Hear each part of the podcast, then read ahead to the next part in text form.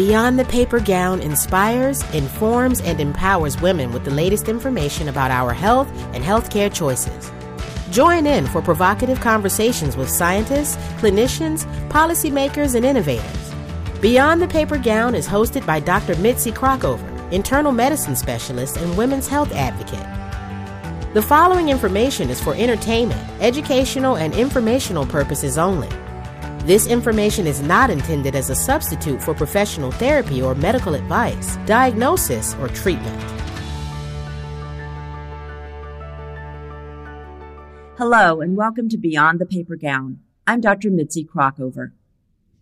It's an understatement to say that these past two years have been full of stress and stressors, especially for women who have always worn many hats, but we've been called upon to add even more during this pandemic. So perhaps living in the present doesn't sound appealing, but today's guest will help us understand how to make presence work for us. We'll be talking about mindfulness, the benefits to both our mind and our bodies, how to incorporate it into our everyday lives, and even how large companies are using mindfulness to help their employees and improve their bottom lines. We're going to talk with Dr. Teri Pipe, Director of the Center for Mindfulness, Compassion, and Resilience at Arizona State University. Dr. Pipe is also the former Dean of the ASU School of Nursing and Health Innovation. Welcome, Teri. Thank you so much. Glad to be here. Oh, I'm so glad to have you. You know, when we first met, you were the Dean of the College of Nursing and Health Innovation at ASU. And I remember even then you were not only interested in mindfulness, but you actually had developed a program for nurses. Can you tell us a little bit about that and how you got interested in mindfulness? Absolutely. Thank you for the question. So, my interest in mindfulness started when I was the director of nursing research and innovation at Mayo Clinic in Arizona. And it really started as a scientific pursuit. At the same time, um, understanding that the environment in the hospital and healthcare settings is often so distracted and interrupted and loud. And there's great, there's high stakes involved, you know, life or death stakes. And so understanding ways to teach nurses and other healthcare providers how to really cultivate a focused presence so that those distractions and interruptions are not as threatening to patient safety. So that was really the context for how I got interested. And so I learned about mindfulness and the way that it is, has been brought to the uh, medical community, which is through Don Kabat-Zinn's uh, Center for Mindfulness at UMass Medical Center. So I learned how to not only use it as a researcher, but then to bring it into um, coursework and into patient care environments and also help different populations way beyond the healthcare arena in order to build that skill set of paying attention intentionally to the present moment. A little explanation before we get too far. Dr. Jon Kabat-Zinn is known for his work in bringing mindfulness into the mainstream. He founded the Mindfulness Based Stress Reduction Clinic in 1979 and the Center for Mindfulness in Medicine, Healthcare, and Society in 1995 at the University of Massachusetts Medical Center. His mindfulness based stress reduction program is an eight week curriculum that is highly standardized and follows a specific format. So, this eight week course, some of the skills that are really essential in it are mindful breathing, yoga, mindful walking, mindful eating, uh, silence. You know, there, there's a day or a um, session that is really hours long of being silent. And a body scan is part of this. So learning these practices, but not just learning them, doing them over and over and over and over, and then debriefing within the group about what was that like? How did you experience that? And having people learn from each other's experience. And then bringing those practices into day to day life. So those, the practices I just talked about, yoga, the body scan, those are known, known as formal practices and then bringing it into life everyday life like washing dishes or washing your hair or you know feeding your child whatever that is bringing mindful awareness into it. So that's the eight week course. But i think the idea is for me anyway the, the best dose is what you'll do I mean, if, what is reasonable for you? And then once you start to practice, probably you'll want more of that in your life. So you'll increase the dose and you'll see an increased response. But it, to me, it just has to be personally meaningful for, for each person. Some people conflate mindfulness with meditation. And what you're talking about is very specific and different. So can you explain that? Sure. So mindfulness is really about, again, the skill of paying attention in the moment. Mindfulness can be practiced in everyday life. And that often includes meditation or mindful walking, yoga, mindful eating, lots of different, um, really concentrated practices. So I always think of it as mindfulness is like the term sport and meditation is like basketball. It's a type of mindfulness. Not all mindfulness practices are meditation. And this is really, I think, um, important for people who may have tried meditation before and for whatever reason it didn't quite click with them. There's still opportunity to learn mindfulness skills, even if meditation isn't quite the, the approach I have a very active monkey mind in terms of the chatter. And so it's really hard for me to sit still. And so I find that doing something with movement, you mentioned yoga. Mm-hmm. I've found that to be very useful in terms of how to quiet that mind a little bit. Mm-hmm. Often when the body is in motion, the mind can still, sort of like a gyroscope has the outer movement, but the inside stillness. You know, I taught um, caregivers mindfulness, and, and most of them happen to be elderly caregivers of uh, spouses or, or friends. And one of the gentlemen I remember so vividly said that when he swam, that was his mindfulness practice because of the rhythmic, you know, being in the water and the, the strokes of the swimming activity really brought a centered presence to his inner world. That makes perfect sense. With respect to mindfulness, other than the calming and stress reduction, which I think so many of us go to those kinds of practices for, there's other benefits. Can you tell us a little bit about that? Sure. So we're finding more and more the research in this area is really growing. Uh, but some of the early research has really been um, substantiated that things like blood pressure, even things like uh, blood glucose, um, muscle strength, um, bone integrity, all of these things can be helped by practices like mindfulness. Now, again, while mindfulness is very important at the individual well-being level, it's also important in the, the family setting, the group, neighborhood, community, societal setting and a planetary setting, by the way. And so anytime that we bring a sense of centeredness and attention to ourselves, it does have a contagion to it in a, the most positive aspect of contagion. So that when we bring mindfulness into our homes and into our neighborhoods, we're part of that larger system. And so when we change a part of the system, we change the system. Um, and so, you know, even you can imagine mindful eating. If we were more mindful about how we ate and what we ate, it could have a really big impact on the planet in terms of you know the things that we're eating and the cost to the, the planet in terms of climate change.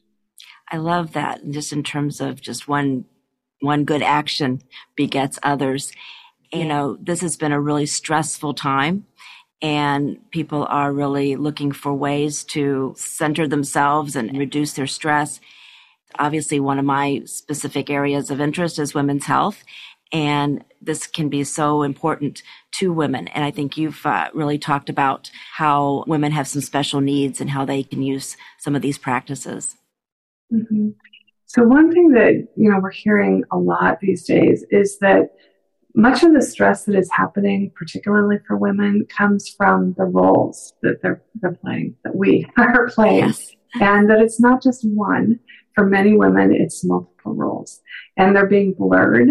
And the, the ability to prioritize or compartmentalize roles is really impacted by the way that we're living because of the pandemic.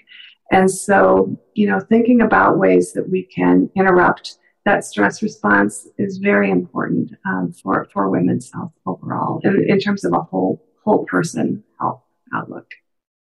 Sources of stress for many women are symptoms related to perimenopause and menopause.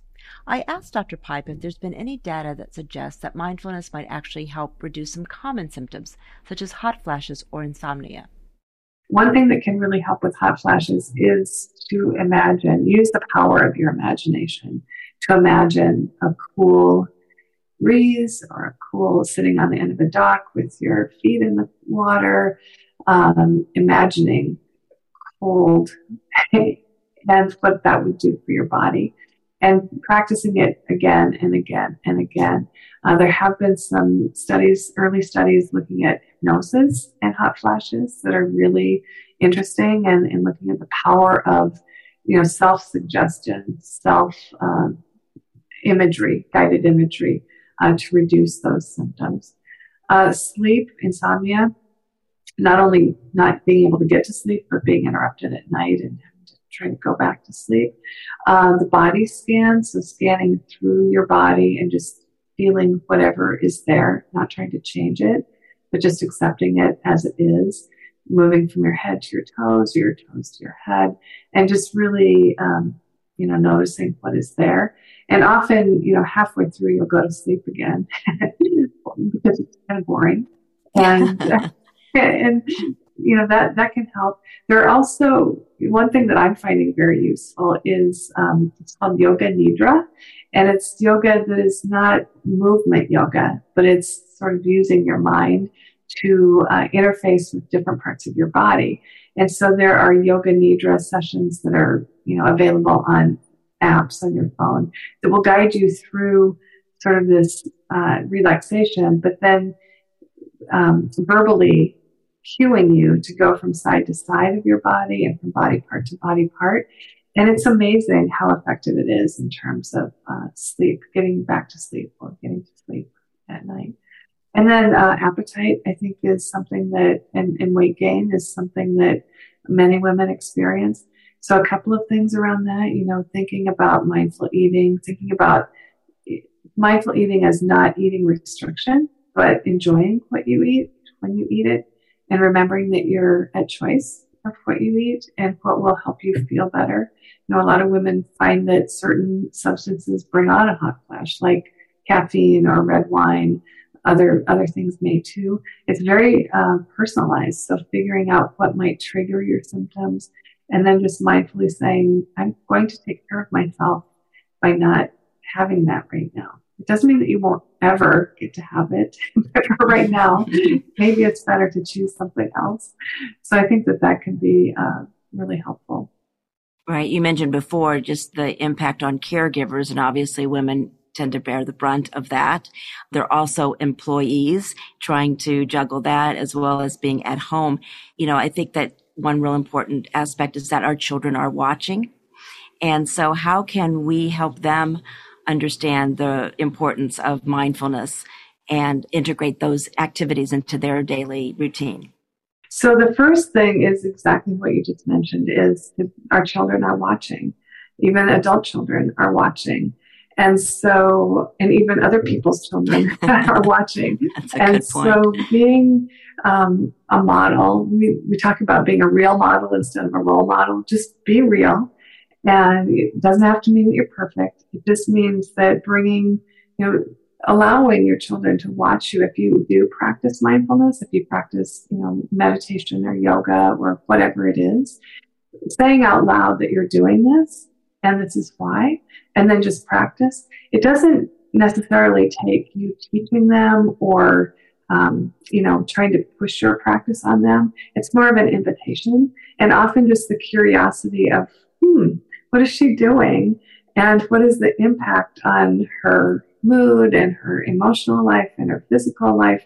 That can be enough to just invite that curiosity, even for little children. Having said that, there are lots of ways to teach mindfulness to kids if they do show a curiosity about it.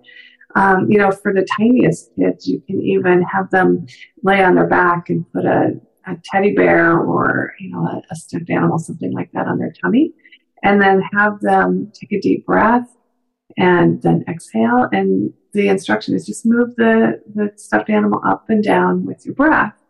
And then they, and how does that feel in your body and how does it feel in your mind? You know, what's, what's happening in you when you do that.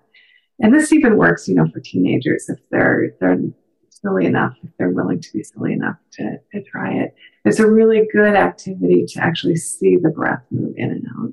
I think that would be fun just to do with a child myself. I, have to say, I so resonate with that because I don't know, a few years ago before, you know, mindfulness and, and all of this was cool, if you will, I um, took my two daughters who are now in their 20s on a mindfulness retreat for about two hours just with some of these specific exercises.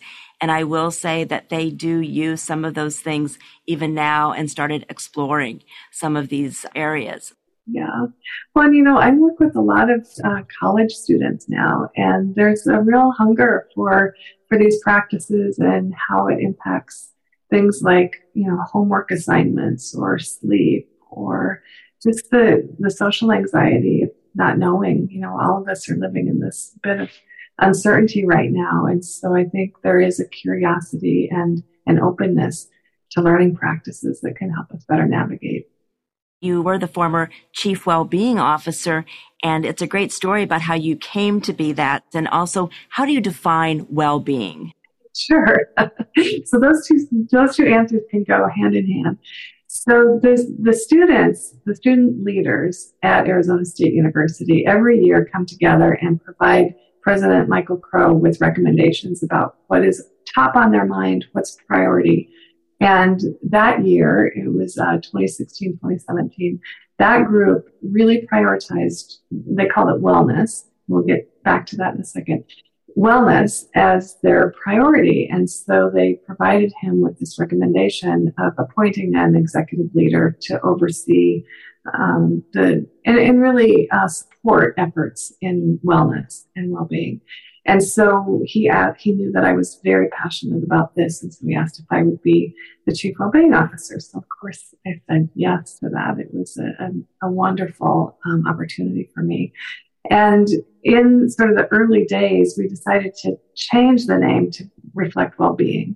And the reason is it's subtle, of course, but the reason is that you know when you, we think about wellness, oftentimes we think about um, someone that is uh, strong or they're perfect in terms of their health or they, you know, they have an integrated ability uh, to, to do things. And that isn't always the case. You know, we all have well-being and our well-being can be challenged at certain times. It doesn't mean that we don't have well-being. It just means that it changes with seasons and with years and with challenges that we come up with. So we just found the, the term well-being to be a little bit more inclusive rather than uh, exclusive. And to me, what it means is that it means everything that impacts your sense of be, being well. And so that can range from your, your sexual health to your financial, your social health, your nutrition, your activity, all of it in your community, your sense of community it's not just about putting more machines at the fitness center. you know, it's, it's so much more than that. You talked about the word well-being versus wellness. I'm also struck by the title of the center or the name of the center, the Center for Mindfulness, Compassion, and Resilience. Why did you pick those three words to describe the center? Thank you. Well, I have to tell you a little bit about the origin story of the center, and then I'll get to that. So when I came from Mayo to ASU, I had a community of, of mindfulness researchers that I worked with at Mayo. When I got to ASU and I started going around and meeting people, they were they were kind of interested that I was the dean of nursing, but more than that, they were interested in the mindfulness on my my um, portfolio, and it became very clear to me that I needed to bring these people together because work needed to happen and connections needed to happen. And so we just met at my house and we just shared food and we shared a practice and then we built community. And so, you know, after a year and a half or so, they really said, let's build a center. And so when we were designing the center and really thinking about what, what should it be, what should it include and, and not, we brought in a group of people and did a human centered design where we talked about, you know, who are the users of the center? What would they like in terms of their experience? And out of that day, it was just an eight hour day, uh, came the, the words Center for Mindfulness, Compassion, and Resilience because those were the sort of the buckets of aspiration, you know, that people really wanted to see. If we think about uh, a university community and the community around us, those were the three words that really stuck. With the fallout of the pandemic, compassion and resilience seem just so, you know, on the button. And so how do you progress compassion and resiliency, either within yourself or with others? Mindfulness is a way to be open to the opportunity because when you're mindful, you're awake and alive to the opportunity to be compassionate, right? So many of us just move through life without really seizing the moment by moment opportunity. So mindfulness is sort of that sets the tone. And then when we see an opportunity to bring a bit more kindness and empathy and connection, first to ourselves, perhaps, and then to others. Sometimes it works the other way. Sometimes it's bringing compassion to others so that we can bring it to ourselves. But certainly, if we don't take the chance to make meaning for ourselves about what we've been through, you know, that's what resiliency is built on is really making sense of and making meaning, integrating it into our own personal story of, you know, who are you with this experience and how have you grown stronger? And, you know, what can you bring forward as your legacy in terms of what have you learned and how can you impact your future and the future of those around you in a better way? And any specific exercises or activities that you suggest in order to start getting to that place? Yeah. So I love, so Kristin Neff is a researcher out of uh, University of Texas, and she has a whole center on self-compassion.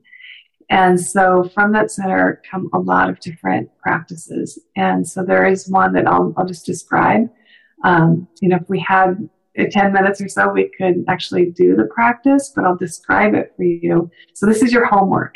this is all of our homework. so the, the idea is for you to think about a problem or an issue that you've been having, something that's been bugging you. Not, you know, on a scale of 10, not a 10, but maybe a five. Okay. So just everyone has one or two of those. So you just keep that in mind.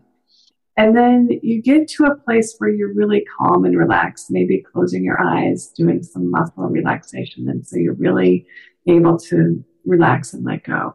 And then imagine that you have a, you're sitting and you have a chair in front of you and in walks your best friend or someone that you really genuinely care about. And they start telling you about their problem, and it happens to be your problem that you've been dealing with. And how can you, as a listener, really convey support and encouragement and care for that friend of yours, that loved one? How would you do it? What would you say? How would you be? Would you reach out and give them a hug or a pat on the shoulder? What would you do? And really letting that happen in your imagination and seeing how well they receive it and having them thank you so much for doing that. Keeping in mind you don't have to solve the problem. That's not it. You just have to be there for them. And then they get up and they walk away. And then in comes you. And so you're looking at you and you bring the same kind of listening and support that you would for a friend. And you listen to yourself describe your situation. You don't try to solve it, um, but you just listen and you know, can you talk to yourself the way that you would a friend? And can you gesture to yourself support and care and love the way that you would a friend? And then, you know, you're grateful for it and you leave. And then the next steps are really important too, is that giving yourself credit for all the things that you've already done to try to solve the problem, because probably you've done a lot. Even just mentally, you've probably problem solved a lot. So give yourself some credit there. And then think about all the people in the world who have had that problem or that issue, not just today, but across history and in the future. That many, many, many people have had that issue. And that's not to diminish the fact that you have it. It's just to highlight the fact that you're connected to those people. And that once you get through this, as they have, you know, others have come through this, you'll be able to help and provide compassion to them because of the experience of going through this problem. And so you find a connectivity with other humans, not only, you know, now, but in the past and in the future. And then just a sense of, okay, I did this now in my mind in an extended exercise. Could I do this on a more in the moment basis? You know, when you drop something and it breaks, could you, instead of saying, I'm such a klutz, could you say, oh, you know, no problem. This is going to be easy to clean up. It was just a mistake. You know, that's a, a trivial example, but could you just start to bring in more compassion and that patterning then starts to be the more automatic pattern than self uh, loathing or self criticism or, or the things, the negative stories that we tell ourselves so often. So that's one exercise that I really love to do. And when we do it in, in face to face with, you know, people and groups, there are generally tears. And when we debrief the exercise, it's so different than the way that I talk to myself normally. And, you know, and a willingness to try it, you know, just kind of, okay, I'm going to try this because it felt good. Oh, I'm sure. I mean, it's already just getting me right here. It's, it's so powerful. Right. And, you know, we have a lot of external messages about the importance of being perfect or being a certain way that isn't particularly the way that we are right now. And so it also just underscores the fact that you're enough. You're good enough right now, just as you are. Doesn't mean that you have to give up your dreams and your aspirations your goals. And you are good enough right now. I wanted to pause there for a moment. What does being good enough right now have to do with our physiological health? Well, it's something that researchers are also trying to understand. What we do know from a growing field known as positive psychology is that doing mindful practices that focus on positive things happening to us or positive traits that we like about ourselves can have a corresponding positive impact on our health. Resilience is also a concept that has garnered growing interest as a way of successfully coping with adversity. But how does one become resilient? Especially as we age and encounter more challenges? I posed the question to Dr. Pipe. Moving on to resilience, we talked about resilient aging when we first spoke, and your background is as a geriatric nurse. And of course, none of us wants to think of ourselves as geriatric, but of course, we are all aging. Everyone is. So you have a really fresh perspective on that. So please share with us. Thank you. Well, the first thing is, you know, aging really is part of life. And when you get to be however old I am or you are, it means that you've you've celebrated a lot of days, a lot of life, and hopefully have many more to celebrate. And so just kind of looking at it, you know, unfortunately I have a lot of people in my life that didn't make it to be this age. And so thinking that of it like this is really an opportunity and a gift that that not everybody gets to have. And so just coming at it with a bit of um, gratitude and humility. The other, I guess, aspect is that, you know, in terms of women's health, is thinking about things that we can do that are probably a part of our life already that can support us feeling really good and vibrant as we age and as we you know, grow older. And they're, they're often simple things that you're probably already doing. Things like eating a balanced diet and just watching, you know, what makes you feel good and alive and fresh and what doesn't. And so just, you know, leaning into the ones that, the things that you bring into your body that help you feel better. And then physical activity that you love to do and that you will do. And, you know, this is just me, but it pushes you a bit. It's good to elevate your heart rate and to sweat and to get a little out of breath. And so whatever it is that, you know, is something that you can do routinely that will do that for you is great. Hydration, you know, drinking enough water every day. And then really, you know, I mentioned physical, physical activity, but balancing that in terms of strength and flexibility and, and cardiovascular, I think becomes more and more important as we grow older to not just go into one of those, but to go into all of them. And then socially, you know, what, what do you do? What are the connections that really make you feel alive and, and happy and joyful? And going for those, allowing yourself to really engage in those activities, whether they're social or, or by yourself um, engaging in the arts or music or you know, just um, a cause that is really important for you. There's all kinds of ways, but I think uh, allowing yourself to really reflect and every year or every month or every week, thinking intentionally about how do I want to be? How do I want to be? And then choosing behaviors that will get you there. And part of being a, a nurse and, and watching different um, models of aging is you know, you, you can find people that are really grumpy and grouchy and do not celebrate their life. And that's choice. I mean, I, I could go down that road. Or, you know, there's there's also so many examples of people that just embrace their life. And yeah, they might have big challenges, but they just do the best they can. And that's what I, you know, those are the people that I want to be more like. Absolutely. I can think of a patient I used to have with just really severe rheumatoid arthritis, very disfiguring, never complained, always had that positive outlook. She did Tai Chi, by the way, and really found a lot of uh, comfort in that. She was my role model, if you will. Mm-hmm. Anytime I had a bad day, I would think, you know, if, if she can do what she does, I can certainly get through my day. And I think what you also said really resonates in terms of giving yourself permission to understand what makes you happy or what you enjoy. I don't think women give themselves enough permission to enjoy themselves and to think about what they want or what they need. So thank you for saying that. And many folks are going to go back to work or the work from home. And I know you've done a lot of work with companies and employers in terms of mindfulness. And the one that again has always stuck in my brain is what you did with waste management, which is trash collecting, right? Mm-hmm. So please tell us about that.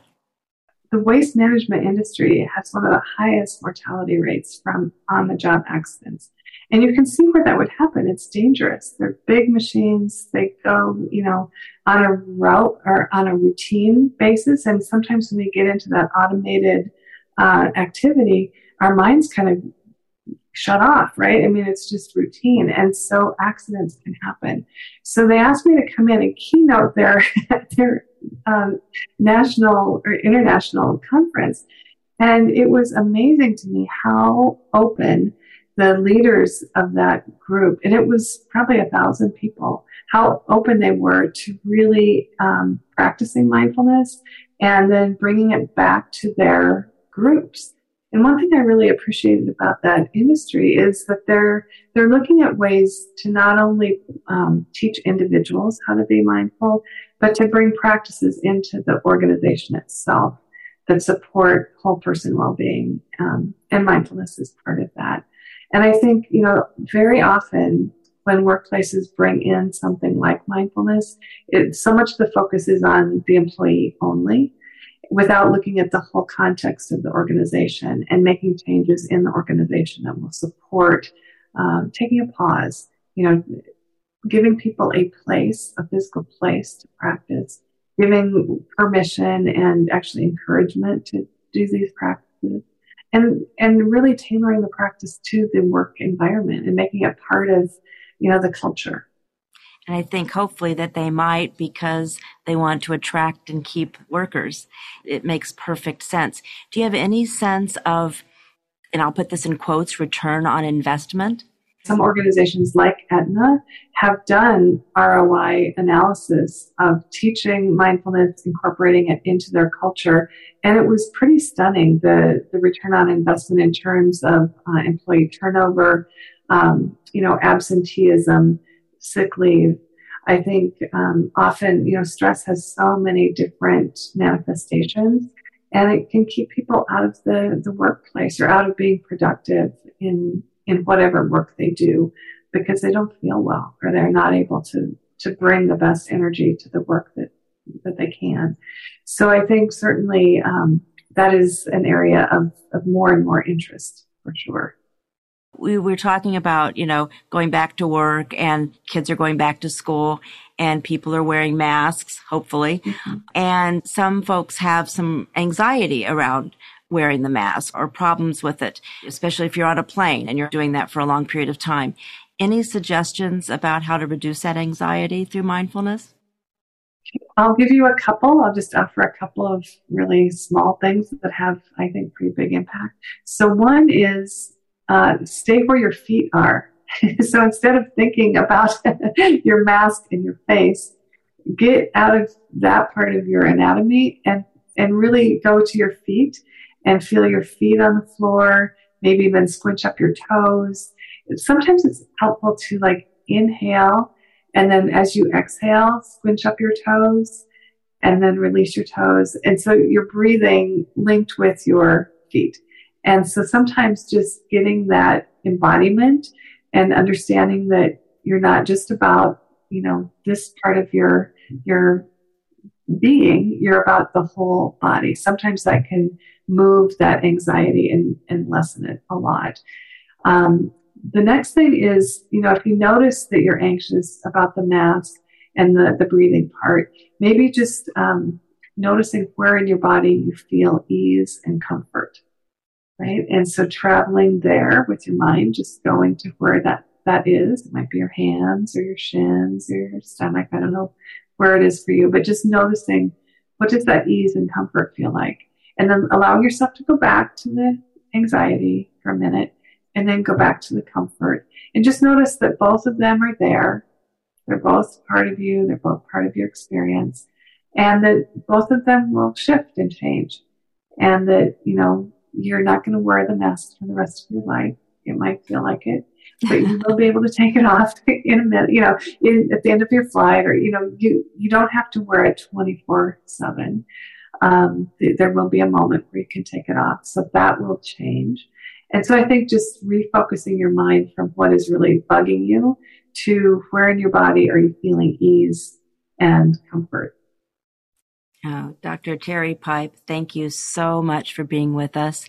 Dr. Teri Pipe is the founding director of the Center for Mindfulness, Compassion, and Resilience at Arizona State University. Teri, thank you again. Thank you so much. Bye bye. Be well. I hope you enjoyed this episode. The takeaways are mindfulness is simply paying attention to the present moment.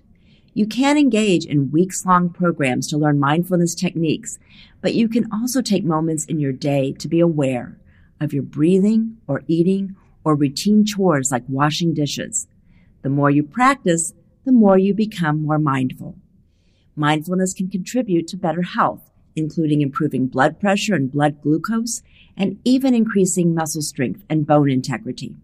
Mindfulness and meditation can also be helpful as an aid to manage physical symptoms, such as those related to menopause, like hot flashes and insomnia. It can also help reduce anxiety.